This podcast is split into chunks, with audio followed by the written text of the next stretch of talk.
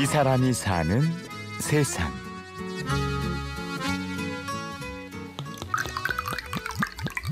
설탕을 넣으면 막걸리 냄새도 안 나고 트름도 안 나오고 먹기도 좋고.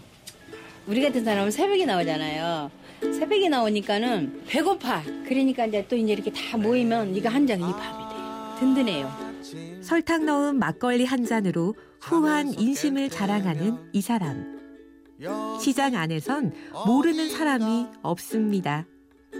통인시장의 반찬 가게 주인 김영란 씨입니다. 저 한 15년 됐어요. 오래됐죠. 근데 여기서는 명함도 못 내밀어. 다 오래 40년 막 그런 사람만 있어서.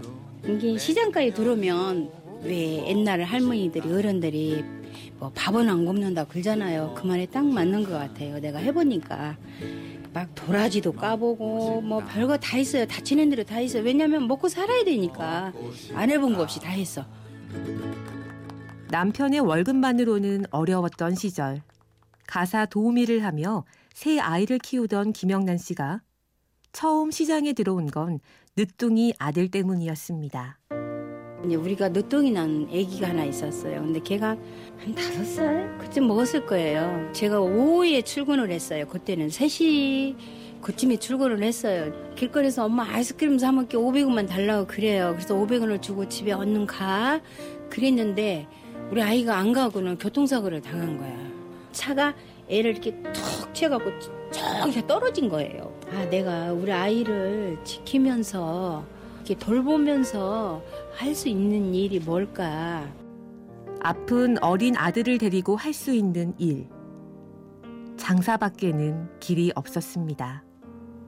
그렇게 벼랑 끝에 선 마음으로 덤볐지만 생각보다 시장 일이 호락호락하지 않았습니다.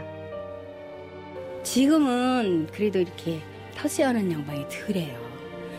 근데 나 왔을 때는 정말 그 손님들도 그 가게 얼굴을 보고 물건을 사는 거예요.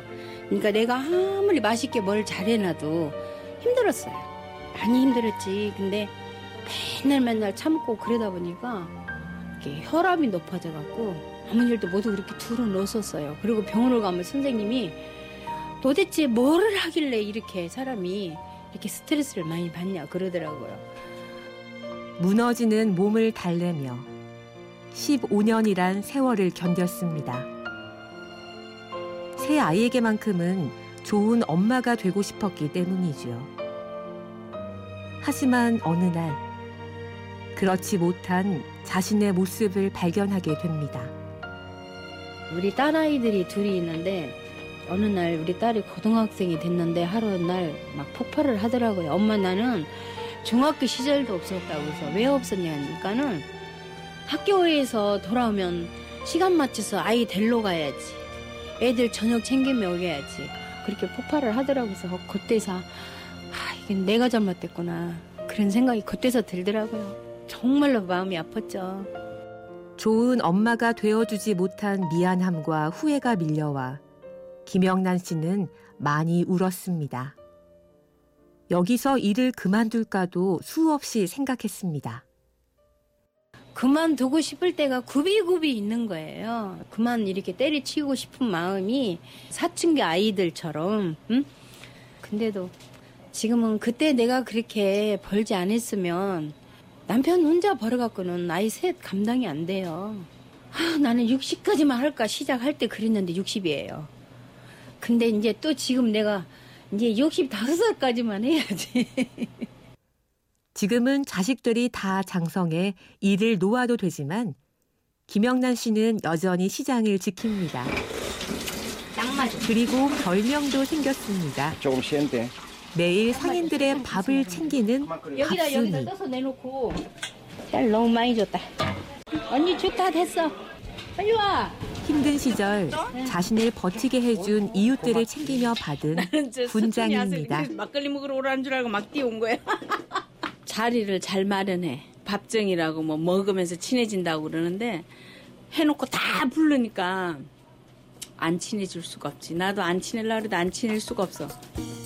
주변 상인들을 하나둘 챙기다 보니 이젠 친척보다 더 진한 정을 나누게 되었습니다.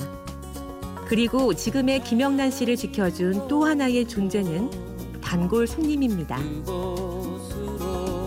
2015년도는 정말 힘든 한 해였어요. 빨리 넘어가기를 바라요. 그래도 이제 기뻤던 거는 손님들이 저한테 용기를 주고 가셔요. 장사가 너무 안 돼요. 아니에요. 잘 될 거예요. 저처럼 이렇게 다 찾아올 거예요. 저기 힘내세요. 잘 될 거예요. 저희도 많이 도와줄게요. 그러신 손님들이 있었어요. 그래서 그게 아마 제일 기뻤어요. 진심 어린 한마디로 용기를 북돋아준 사람들. 그 손님들의 기대에 어긋나지 않게 정성스레 음식을 만드는 것이 김영란 씨의 꿈입니다.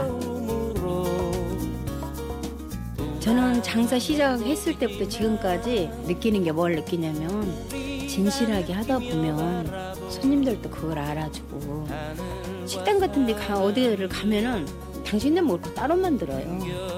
제가 일을 다녀보니까 당신네 먹을 거 따로 만들어요. 그래서 나는 정말 나는 그렇게 안 해야 되겠다. 진실은 처음은 안 통하지만은 언젠가 내가 하다 보면은 알아주겠지.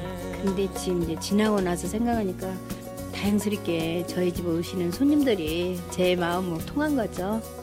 김영란 씨는 2016년에도 최선을 다할 겁니다.